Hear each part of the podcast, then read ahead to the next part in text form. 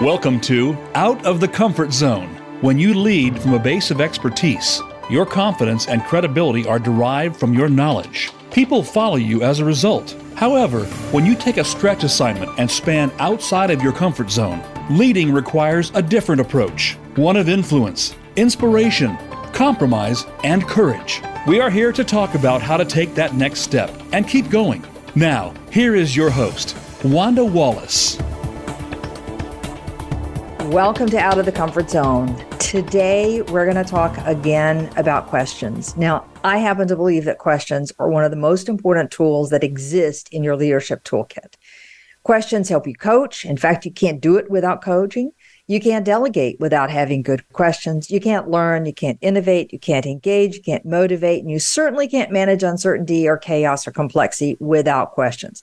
In fact, I'm not sure there's anything you can do in leadership except perhaps get through a crisis without some really good questions. And even there, I'm going to have a doubt about what I just said. So the question, though, is what are the great questions? Most of us ask questions that are fairly limited, as in, what do you think? Um, what haven't you done? And they're just not good enough to get you where you want to go. So I want you to be thinking for the next hour what kind of questions you should be asking. How do you ask better questions? And how do you get a stock of sort of standard format of questions that you're going to repurpose over and over again? In fact, this is, topic is so important to people that I've had listeners write in and ask for another episode on this topic. So, back by popular demand, that's our focus for today. Now, with me today is Bob Tiede. Bob is one of my favorite writers on questions. He owns and operates um, leadingwithquestions.com. His blog will give you a constant supply of new ways of thinking about questions, and I read it regularly. He's also on the staff of Cru and has been for 52 years, currently serving on the U.S. development leadership development team.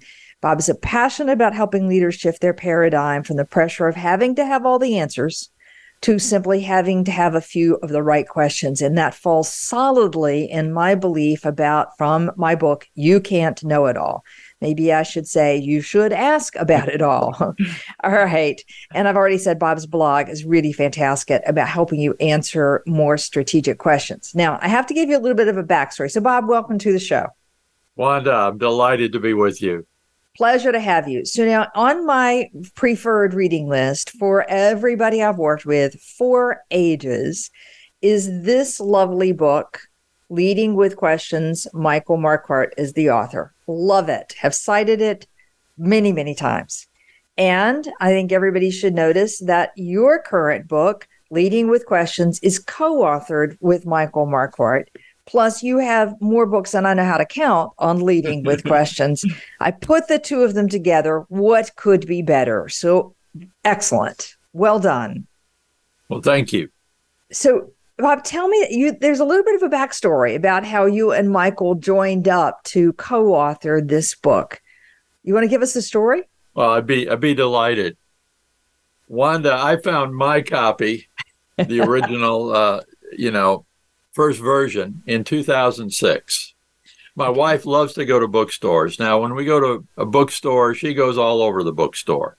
She knows when she's done, she'll find me still in the leadership section. and and my habit is to find two, three books I've never seen before, peruse them, decide if any of them are going home with me. Well, in 2006, I found this book. Perused only a few pages and said, This one's going home. Now, now, Wanda, I love books. I eat books for breakfast, and you know, in every book, there, there's a morsel or two that you take right. away. But when I purchased this book, I had no idea that it would actually change my leadership forever. Okay. Uh, you can see from all the notes. Plenty only, of yellow Not only was a page toner, I devoured it. and uh, you know, I share when I speak, I start with a confession. My confession is that for most of my career, I was a benevolent dictator. My only paradigm of leadership was that a leader needs to tell staff what to do. A leader needs to give direction. I did say benevolent. I use please and thank you. But again, the only paradigm I had was leaders need to direct staff. And then I read this book. And as you know, because you've devoured it too, it was filled with stories of leaders literally from around the globe, not just the United States, not just the English speaking world, but around the globe who were leading with questions and the questions they were using. And as I read it, I only had one question Why hasn't anyone ever shared this paradigm with me before? Well, fast forward, I began, I was on the leadership team. I began to teach out of this book. I put eight sessions together. But fast forward, uh, the, I found the book in 2006. In 2012, one of my colleagues encouraged me to start a blog. And uh, that's a whole nother story. But when I decided, I thought, well, I don't want to do just another leadership blog. There wouldn't be anything wrong with that, but there's so many good ones. And then this question came to me Is there a niche of leadership I could blog on? And as soon as I had that, it was, well, it would be something to do with this, leading with questions. Now, I went to WordPress, you know, I'm learning how to blog. The first thing they ask is, what do you want the blog to be called? And then they would do a search to see if that URL was available. Well, I typed in leading with questions smiled as I did, thinking surely the author, Dr. Michael Marquardt, who I didn't know, or the publisher, Wiley, would have tied up the name, even if they weren't using it. But no, they'd not tied it up. It was available at, you know, introductory price, $29 a year, whatever it was. And I grabbed it. I didn't steal it. I actually grabbed it. and I started blogging. But in the back of my mind, I had just kind of like, I wondered, this guy, Dr. Michael Marquardt, I wonder how he'll feel if he discovers there's a blog by the same name as his book. So I waited about three, four months. I wanted to get some content. And then I sent off a very careful email to Dr. Marquardt, sharing how his book had changed my leadership forever, how I'd started this blog, loved the book. Could I have permission to excerpt from his book? We'd make the book cover the featured image. We'd have a link to Amazon or wherever he'd like for purchase. I hit send. I wondered how will he react. Yeah.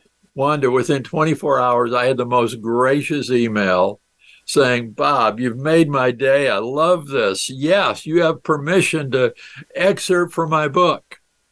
Well, fast forward, uh, maybe, well, it was a couple years later, he was doing the second edition. This is the second.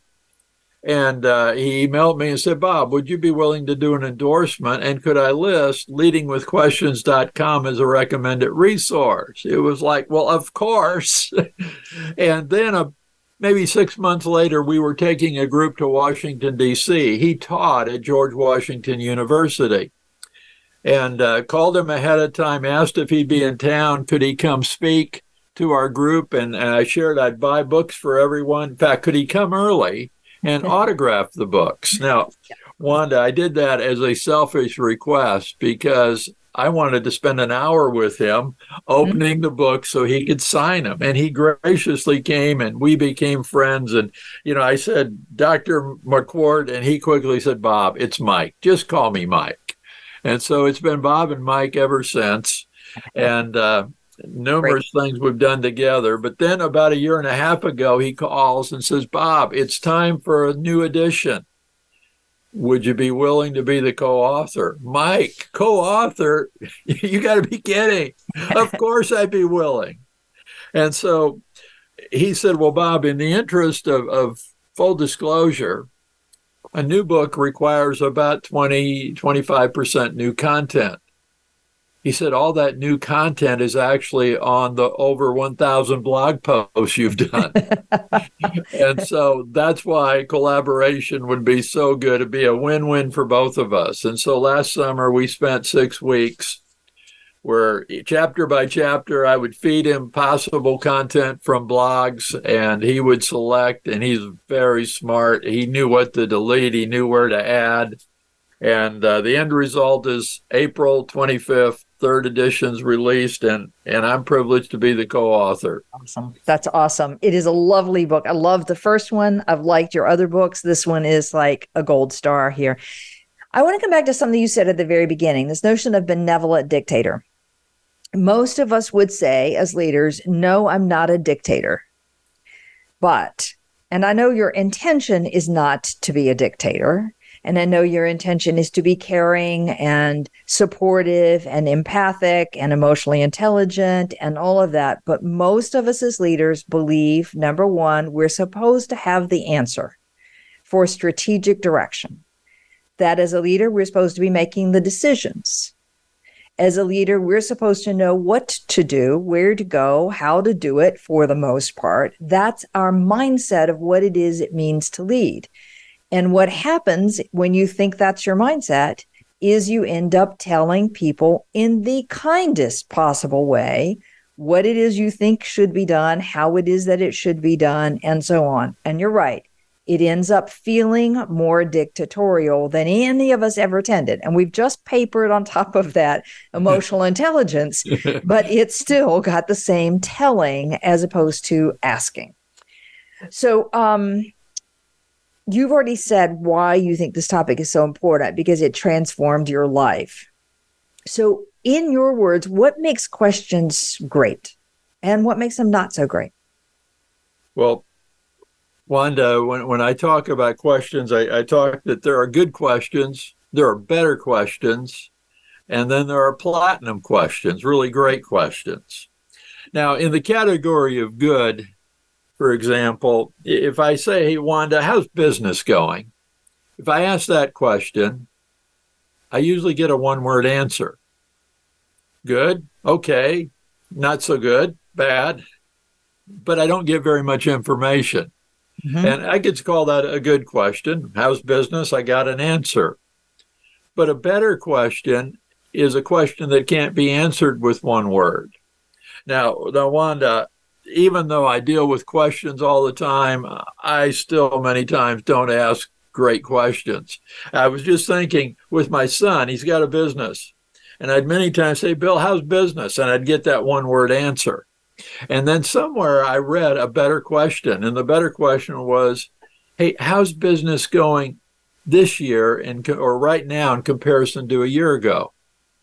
And so next time I was with my son, I said, Bill, how would you say business is going now in comparison to a year ago? And Wanda, I got a five minute answer. Yeah. Which equals what I call the better question. Right. Uh, similar to that, a mom shared with me that every day her daughter came home from school and she'd say, Honey, how was school today? Mm-hmm. Again, she got a one word answer good, okay, boring, one word, end of conversation.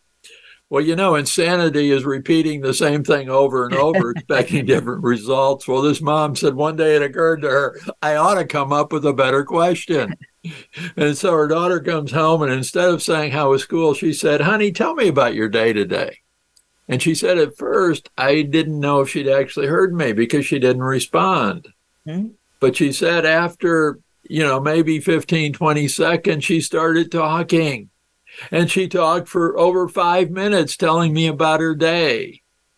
Well, I also categorize good and better questions as the beneficiary primarily is me, meaning the one who asks the question benefits by hearing the answer. And please know that that is a great part of questions. I don't know something, I say, Wanda, you know, what about this? And Wanda tells me. But the platinum question is a question where we're actually helping the person being asked. It it uh, it it's like an intricate antique key that opens an intricate lockbox. It actually opens something within them that was already there, but that they had never put together before. And uh, you know, an example of that, it's become one of my favorite questions. I, I got it from Cheryl Bachelder, who many year, for many years was the CEO of Popeyes Chicken. And one of her questions is, how well do you know your staff? Do you know the three or four events that have most shaped their lives? And so, Wanda, every time I, I come across a great question, I can hardly wait to find somebody to ask. and uh, when I read that question, the first opportunity I had was one of my Cru colleagues, who's the Associate Leadership Development Director for Cru in Canada. I've known Neil since 2007. Uh, I thought I knew Neil's whole story, But uh, we got on, you know, read the question 30 minutes later we're on a coaching call on zoom seeing each other and i said neil i've just read a great question i'd love to ask he said bob you know i love great questions what's the question i said neil what would you say are the three to four events that have most shaped your life now wanda i didn't think i'd learn anything new because i thought i knew his whole story i just thought of all the things i know about neil what will he say are the top three or four what well, turned out i was wrong uh-huh. Neil said, Bob, have I ever shared with you that my birth father died when I was nine months old? I said, no. He said, Well, my mother later remarried, and the man who's really my stepfather is the man who in my heart is my dad because he's the only dad I've ever known. But he said, It's been shared with me so many times that in the final weeks of my birth father's life, he knew he was dying. He was in a big bed at home, and every day he would ask to hold me. And as he would hold me, he would pray over me and ask that God, the Heavenly Father, would be a father to this little boy that he knew he would not live to raise. Neil began to have tears. His tears caused me to have tears. And in Wanda, uh, that whole little conversation, I don't know, three, four minutes, not long. Yep. And a relationship that was already good suddenly went deeper. Right. And, uh, and you know neil went on to share several other things and and i remember him saying you know bob wow what a great question no one's ever asked i've never thought through this before of what were the events that shaped my life. And uh, so there's an example of what i call a platinum question right. that helps the one that you ask. Okay. Uh, and this is where in the moment i would never come up with that question. And i think i'm pretty good stock of questions that i ask people to get to know each other in the beginning or to deepen a relationship and it's amazing what you don't know about people that you work with day in and day out and i do this with top teams coming and going but never would have considered that question and what a powerful one what are the three or four events that have most shaped your life just name one. And it's whatever comes up. It doesn't matter. It's whatever's on their mind at that moment. Yes. It is interesting for them to reflect on and also insightful for you as well. Great question. So platinum questions benefit me as the asker, but more importantly, they benefit you as the in- answerer. Okay. Yes. Yes. All right. I am guilty of the how is something or the what do you think something both of which are terrible questions because I never get great answers. So I'm with you that a better question is going to get a better conversation in effect. Now, Wanda, that's that's interesting, and, and I don't know that we want to debate this, but but my four favorite questions yeah. are actually, "What do you think?" Okay, and, and of course, it's about something. They're they're the topic, but then what I've discovered, Wanda, is that even in the past, when I did ask, hey, what do you think about? What I didn't understand is that when people answer, they instinctively, again, instinctively, it's not like they think this through, but instinctively, they roll out a safe answer to see how you will treat it. Mm-hmm. So, Wanda, if I asked you, hey, what do you think about something? And, and you give me an answer, and I said, well, Wanda, that's stupid. Everyone knows that. Well, you're right. sorry you answered. Right. That's Each it. time I'll get nothing. But what I've discovered is if I say, wow, Wanda, that's good. What else? That yeah. you will then, or whoever I'm asking, relaxes a bit and thinks, wow, Bob appreciates what I'm sharing. And the what else takes them deeper. Mm-hmm. And then instead of moving on, again, they'll pause at some point. Instead of moving on, I'll grab a pen and say, Wanda, wow, I've got to take notes on this. Please continue. What else? And what I've discovered is it's actually when we ask the third and fourth question that we get to their gold nugget, what I call, you know, their very best thought. And when I begin to think this is a gold nugget, I was reminded it, it's it's probably just a story, but the story is told of this gold miner who mines for gold all his life, looking for the gold vein. He finally quits. Someone comes along later and discovered the man was within six inches of the gold vein when he quit. Well, I say if you only ask what what do you think and then move on, you got within six inches, but you didn't get to their gold nugget. It, it's digging that what else. And for me, I think what makes it a great question, this series of questions, is that you're communicating to them that you value what they're saying. Mm-hmm. And um, I love a quote from Henry David Thoreau, who said, The greatest compliment ever paid me was when one asked me what I thought and attended to my answer. Sure, right. So um, that is actually a question I use, but I get your point also, Wanda. If we ask it and quickly move on, it's not a great question. Yeah. yeah. well, I typically ask this in a large group. So everybody's nervous about answering the question. So there's a group of 10, 15, 20 people there yeah. answering. I will pick on somebody, but I think what I'm not doing is sticking with that person a little deeper and a little deeper and a little deeper. Because when you do that and you get a great answer out of somebody, uh, like a nugget out of somebody, everybody else is then suddenly willing to pile on. Yes. Yes. So, okay, cool. All right. That's one of your favorite questions. What's the second favorite question? You said there were four. Well, here's my second most favorite question. And, and Wanda, I use this question almost always when I'm asked a question. Okay. Now, Wanda, I don't know if this happens to you, but it certainly has happened to me that somebody will ask a question, I'll give an answer. And you know, many people are so polite, they don't actually say, Well, Bob, that that actually wasn't my question. They say, Oh, thank you. And then they ask another question, and you realize they've just restated the first question because you missed it. Yeah. And so what I try to do now is when I'm asked a question, is to say, Hey, please, please tell me more and I find that they always do. And when they do, now I have more time to actually understand what their question is.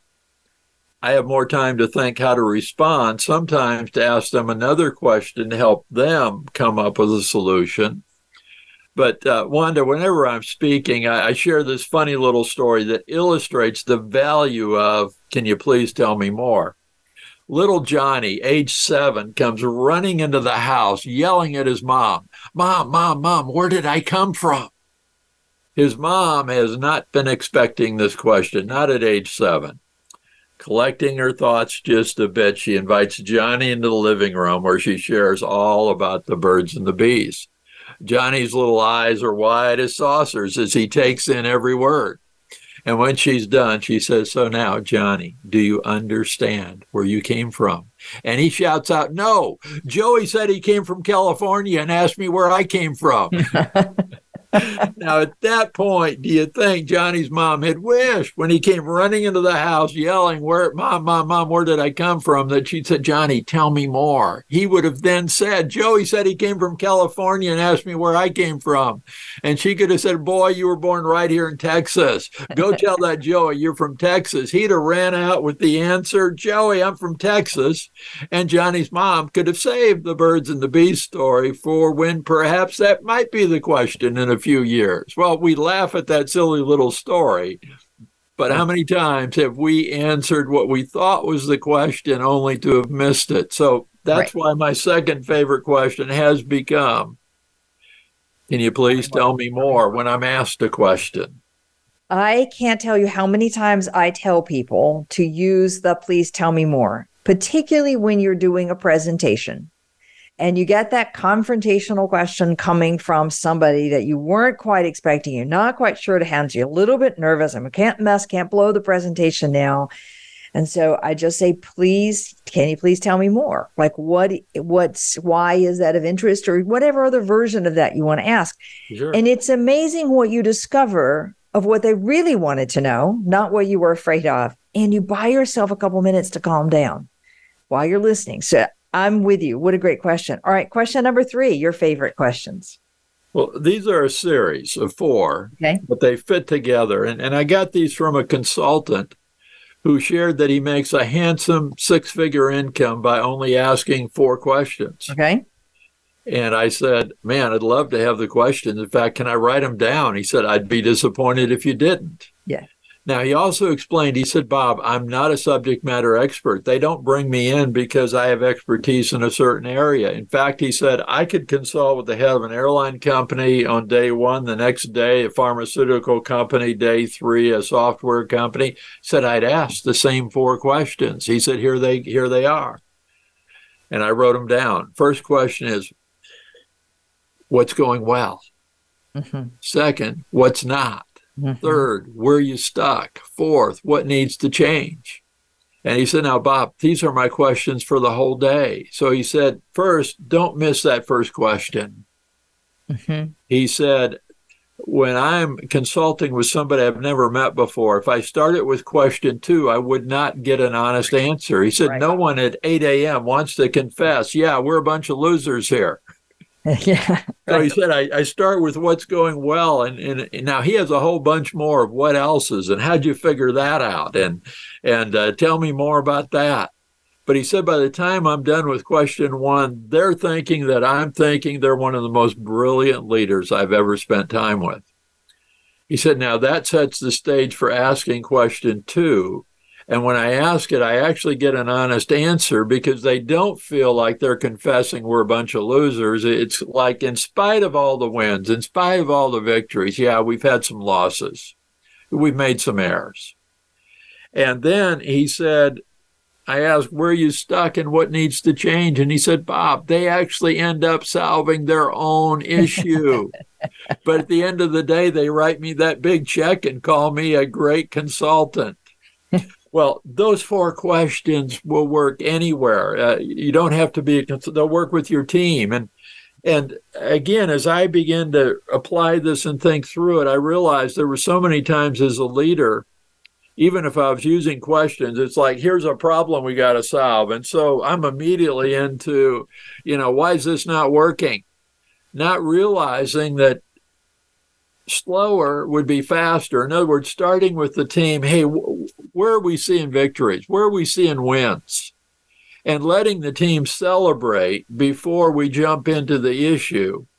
And, and on these four questions, I was on a podcast with Tom Ziglar, uh, who has taken over for his father, Zig Ziglar, who passed a number of years ago. And I was sharing these four, and Tom said, Well, Bob, he said, I'm a bit of a brain science nerd. I study brain science. Can I tell you why that first question is so good? And I said, Tom, it's your podcast. You can share anything you want. He said, Well, when the brain is processing positive thoughts, positive endorphins are firing. He said, That is the perfect place in which to actually solve problems then. And he said the leader who starts with what's going well and elevates their team to think the boss thinks we're great actually is going to have way more energy by that team to solve the issue before them. Yeah, because if you start with what's wrong, everybody goes to a defensive, protective space. I yeah. gotta, you know, I'm not that bad. It's not that terrible. Why are you hounding us? Um, you know, we made those decisions for all the right reasons and we rehashed that mess. And that's all we're thinking about. We can't even begin to admit that, yeah, that wasn't a good decision and I should have seen better or whatever, or we need to learn from it. But the positive always gets people moving constructively and out of that defensive space.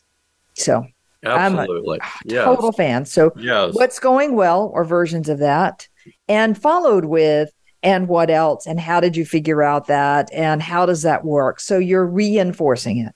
Then what's not going well?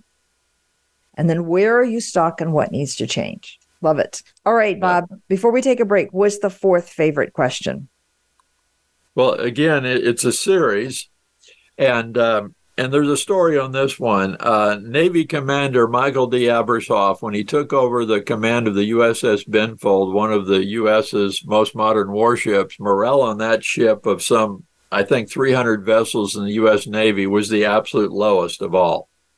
18 months later, under his command, morale retest, it was the highest of all ships in the U.S. Navy. Well, the first thing he did upon taking command is he had 300 one on one interviews with 300 sailors on that ship. Each one of the interviews about 15 minutes. And he asked these three questions What do you like best about this ship? What do you like least? What would you change if you could? And, and he obviously listened. And, and, uh, you know, at the end of the first day, he probably only had met with 10, 15 sailors. He had a whole bunch more of these 15 minute interviews to go. But immediately there was a buzz on the ship. The new captain's different. He actually wants to know what we think. Yeah. And it didn't take long, Wanda. And he's thinking to himself, what, what, what do you mean we're not doing that? We're going to fix that. But guess who he gave credit to for the ideas when he announced changes? To the sailors. To the sailors. Well, these three questions, again, are so simple.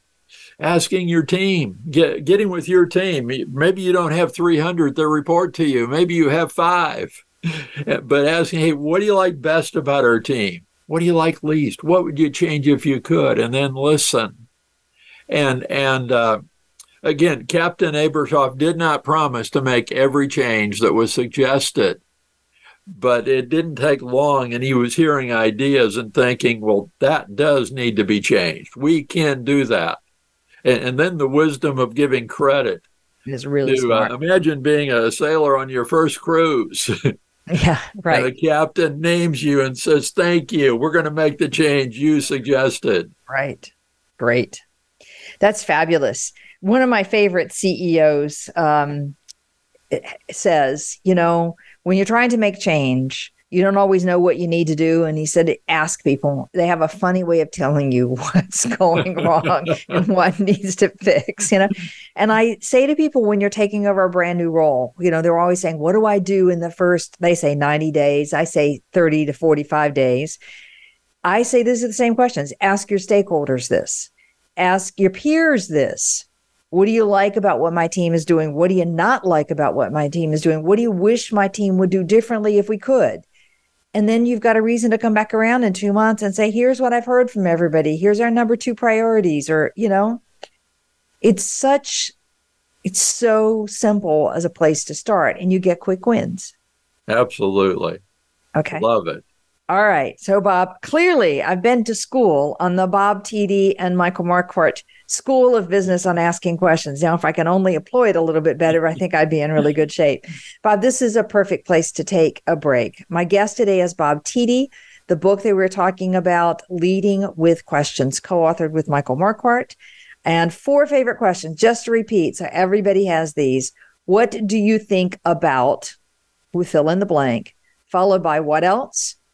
Take notes and what else and what else. It's about the third or fourth what else question that gets you to the heart of what somebody's really thinking. Number two, when you're asked a question, follow it with a retort question. Can you please tell me more? And listen, because then you figure out what it was people really wanted to know. Number three, a series. What's going well? What's not going well? Where are we stuck? And what needs to change? Subsequent questions underneath each of those to kind of help people flesh out the detail. And when you're talking to a new team or in a new role, what do you like best about what we do? What do you like least about what we do? What would you change if you could? Great set of questions, Bob. Thank you. And we'll be right back to talk about the power of might.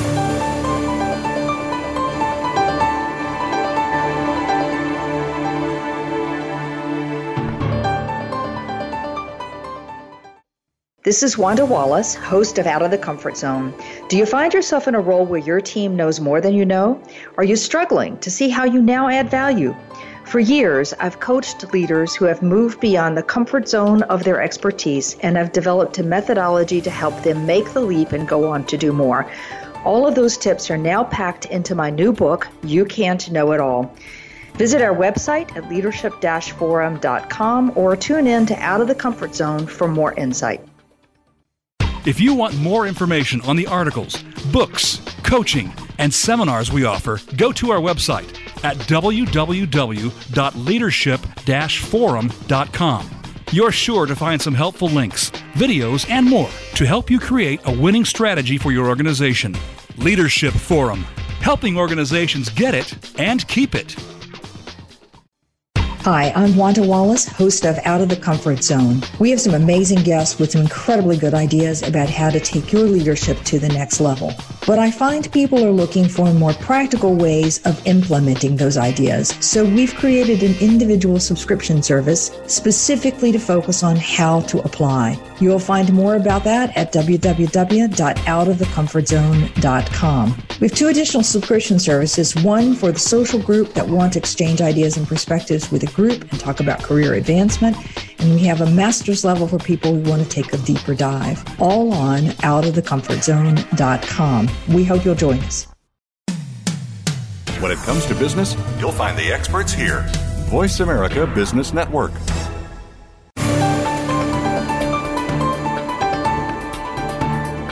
You are listening to Out of the Comfort Zone.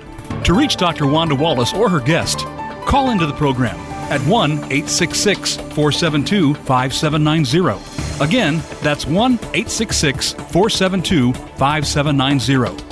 You may also send an email to wanda.wallace at leadership forum.com. Now, back to Out of the Comfort Zone. Welcome back. With me today is Bob Tiede, the book we're talking about, one of my all time favorites, Leading with Questions. All right, Bob, we just got your four favorite questions, and I teased before the break that I want to talk about the power of might.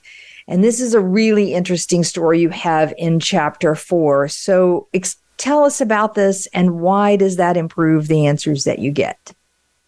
Well, when we think of the power of might, you might be thinking of physical power you know, he is mighty. Yeah. And uh, well, there is power, but uh, it's it's not going to be the way most of us think about it. It's the use of the word might in asking a question. And so I, I say, what's the difference between these two questions? If you're asked, Wanda, what should we do about this? Or if you're asked, Wanda, what might we do about this? The uh, what should we do can feel like there's only one right answer. Mm. And I'm not certain what that one right answer is, so I better not say anything. Mm-hmm. But the leader who says, Wanda, what, what might we do about this? Mm. is inviting input, but it it's it's not like hey, this is the absolute. I have to know that I'm giving the absolute right answer on what we should do. It's a little more inviting a brainstorm. Right. And uh, and so the power of might is instead of, hey, what should we do about this?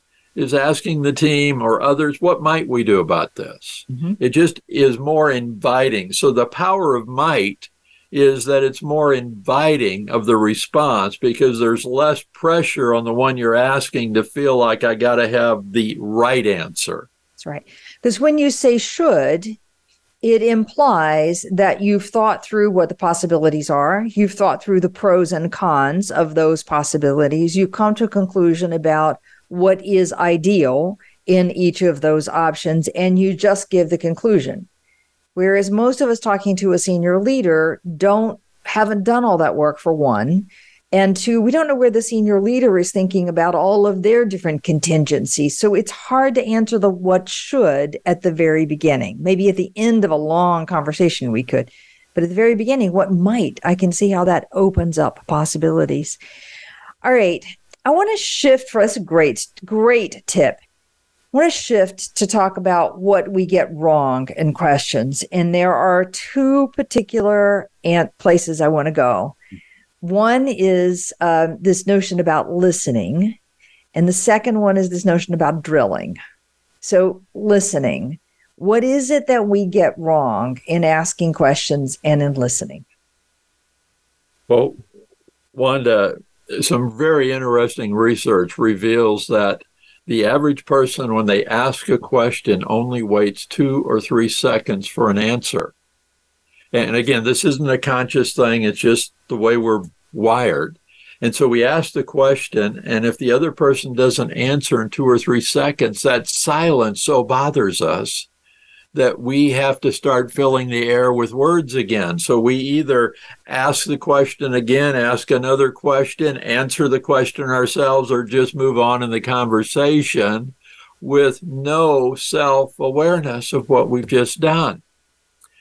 And so, one of the things I share when I'm speaking is who here would like to learn to become a better listener in eight seconds? Mm-hmm. Well, the solution is ask your question and count silently to yourself 1001, 1002, 1003, Wanda. There's times I've gotten to 1030.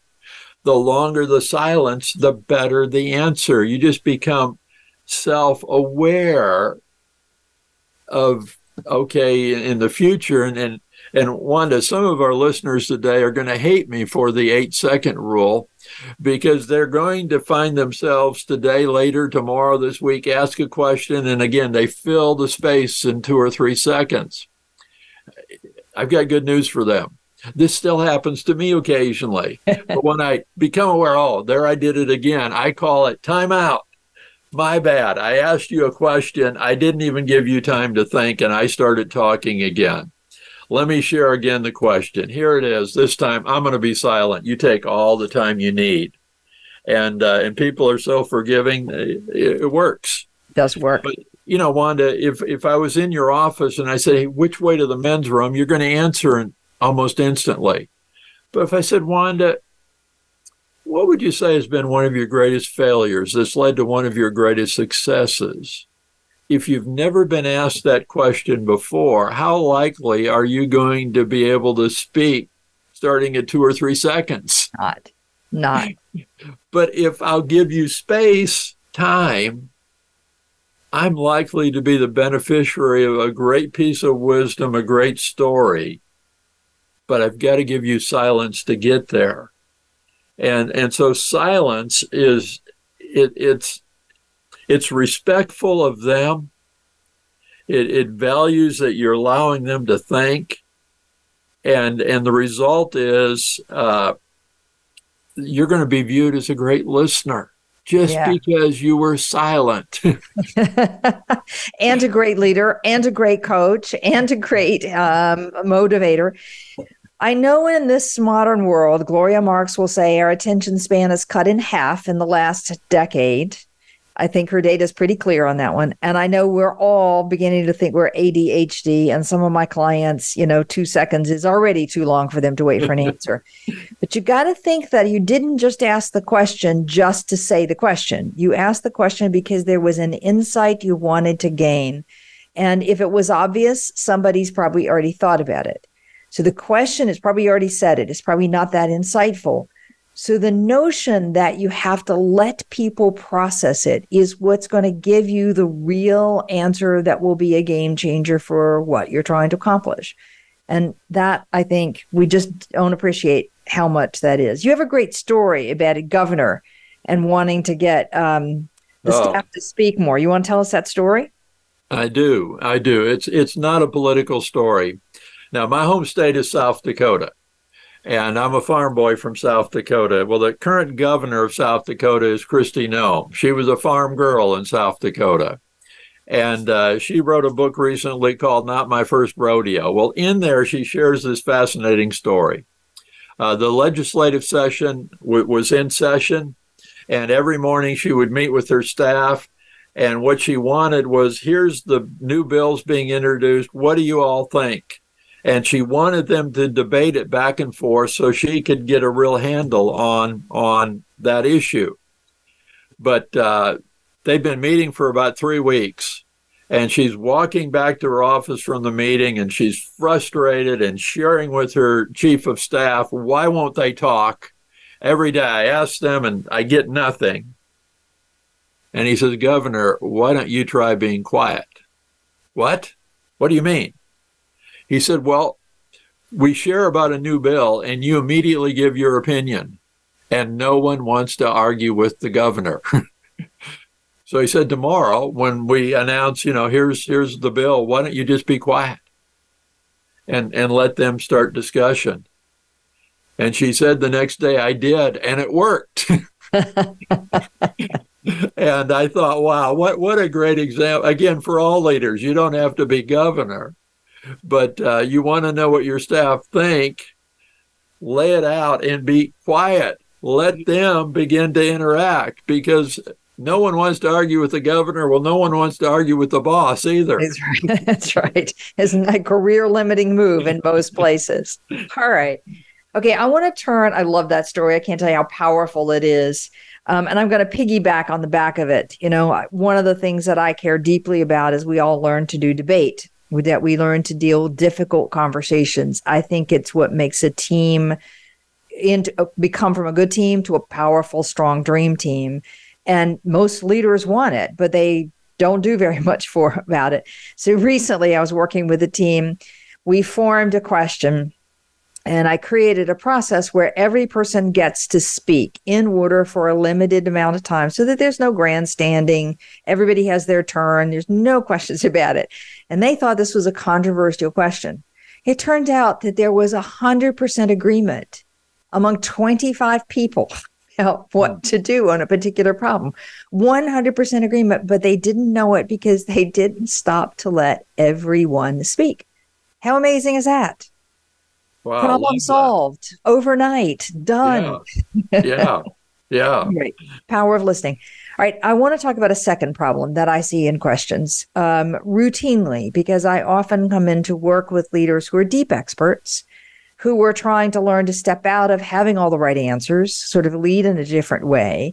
And one of their habits is they have such depth of knowledge, they tend to ask a very detailed questions that drill drill, drill, drill, drill, drill, drill. Now, if you happen to be able to match their expertise in those conversations, usually no problem. But most people come away from that feeling um, intimidated. Um, they cave or they get really upset or get defensive. And how do we keep from asking questions that leave people feeling like they've been in an interrogation? That's a, a fabulous that's a fabulous question, Wanda. Let me fall back on one of my favorite questions. Can you please say more about that? All right. Well, let me give you an example. Would that be helpful? Please. All right. So, CFO that I was working with, deep expert, very smart, very good guy in so many ways. But he had a reputation, let's say his name is Bob, when you went to a meeting with him and people come out with that ashen face and people would say, Oh, you've been bobbed, mm-hmm. meaning he asked pointed question. And if you didn't have the answer to that pointed question, he'd follow it with another pointed question and another question and another question, another question. When it was clear from the beginning, perhaps hadn't thought about it, perhaps hadn't done your homework, perhaps didn't know as well as you needed to know but the questions had such a sharp edge to them. So, what I want to know is how do we stay out of that territory? If you've got any advice on it. Well, I do. I think there's there's there's kind of two things here. One is how do you deal with a Bob? Yeah. like that if you're the staff member. And then second would be uh, how you avoid being that Bob. right. Okay. I'll take um, both of those. Yes. Um, I think on the first, how do you deal with a Bob like that? Is uh, you listen, and again, Wanda, this this is from the top of my head. So Great. This, cool. this might be this might be a way versus this is the way. okay. this might be a way. Is uh, just saying, wow, you know, Bob, you obviously have such expertise here. I need to learn from you. How how would you answer that question? Ah. And and turn it around. And, and generally speaking, an expert likes to share their expertise. so again, I'm not trying to manipulate the man, but wow, you obviously you've thought you've studied at such detail. I need to learn from you. How would you answer that question? And what what would you what would be my response that you were hoping for? What would you like to see me do mm-hmm. here? Uh, because I certainly want to do what you, my boss, wants me to do here. Mm-hmm. Um, Great. I would tend to go those directions. Uh, That's a I think that's a really insightful. I want to come back to how Bob can avoid be might avoid this trip. Yes. But, you know, there are variations on that question of how would you answer that question. I could also say to this hypothetical Bob, okay, Bob, what sorts of information are you looking for that would let you answer that question? Is getting it to onto a space where you might still have something that you can offer, or you you could then say, I don't have access to that information. Can we talk about it later? Is another angle to go, but all variations on turning the question back to him. What a great idea. Okay, so if it's Bob, what might your advice be to Bob? Um, you know, I was thinking as, as you did that, I was thinking of the, um there's a naval commander, uh, David Marquardt, Marquet. And uh, one of the things that he I learned from him is he had a blog post that said, let them say yes. And, uh, and he contrasted it with, um, you know, if you ask a question like you go to your people and say, Have you completed the project? Hmm. Their answer may be if they haven't completed it, well, well, no, but we're almost done. Well, no, no, we haven't quite got there yet. But in other words, he said, ask the question that allows them to say yes. And so instead of have you completed the project, have you made progress on the project? Yes, and we're almost done Mm-hmm. but he's looking to word questions that allows his staff to respond positively versus questions that you know back them into a corner Right. where where the truthful answer is yeah we didn't get it done i.e. the boss now thinks i'm a loser Yeah, I haven't had Amazing. time to think about it, but I'm not going to tell the boss. So I'll say yes, and then I'm stuck. yeah Right. And and so questions that allow a positive response, uh, or or again, rather than the one word, uh, tell me about the progress you've made on this project. Right. And so off they tell you. Is an example. Uh, you know, going another direction. Um, I have a rule that I don't ask people the why question. I don't say, Wanda, why did you do that? Wanda, why did you make that decision? I find that using the word why immediately creates a defensiveness. Okay. Now, Wanda, you're so much smarter than me. You may understand why this next approach is better. I don't understand exactly why, I just know it is. Okay. And that is instead of asking why, I ask how or what. Wanda, how did you come to that decision? What caused you to make that decision? For whatever reason, asking, how did you make that decision? What caused you to make that decision doesn't create the same defensiveness as Wanda, why did you make that decision? Now, like I say, I don't quite know why, how, and what work better, but they do. And so I've replaced why with how'd you come to that decision? What what caused you to to make that decision or to do that? Or but in other words, instead of the why, it's asking how or what. When you say why, I have no idea, Bob, so I'm going to speculate here. but when you say, why did you do? I'm thinking, uh oh, I missed something. So I'm in the negative space. And then I'm in the defensive space, which means I'm not thinking. Okay. Even if your question wasn't intended as a negative one. But if you say, how did you come to that conclusion? Or what caused you to make that choice? Then I'm open, I'm much more open to saying my thinking process. Yes. Yes. I think is what you're getting to. And I can imagine with the CFO that I just described that had he not asked why, why is that the case? People would have been less defensive. And he would say, well, how do we get to these numbers? They would get a little bit better of a response. Simple change. Wow, that's pretty powerful one though. Wanda, an exception to that is I can ask Wanda, why did you think so and so did that? Okay. In other words, about a coworker, someone else you can ask Wanda, why do you think they did that? Wanda doesn't feel any defensiveness right. to get answer that. But don't ask Wanda or the person you're talking, why did they do that? Ask what or how. Okay. Great.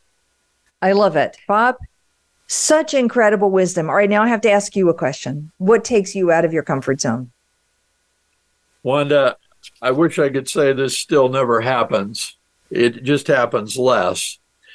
But what takes me out of my comfort zone is is when I'm meeting a new person and you're in the conversation and you realize you're trying to impress. Mm-hmm. You're trying to be interesting instead of interested.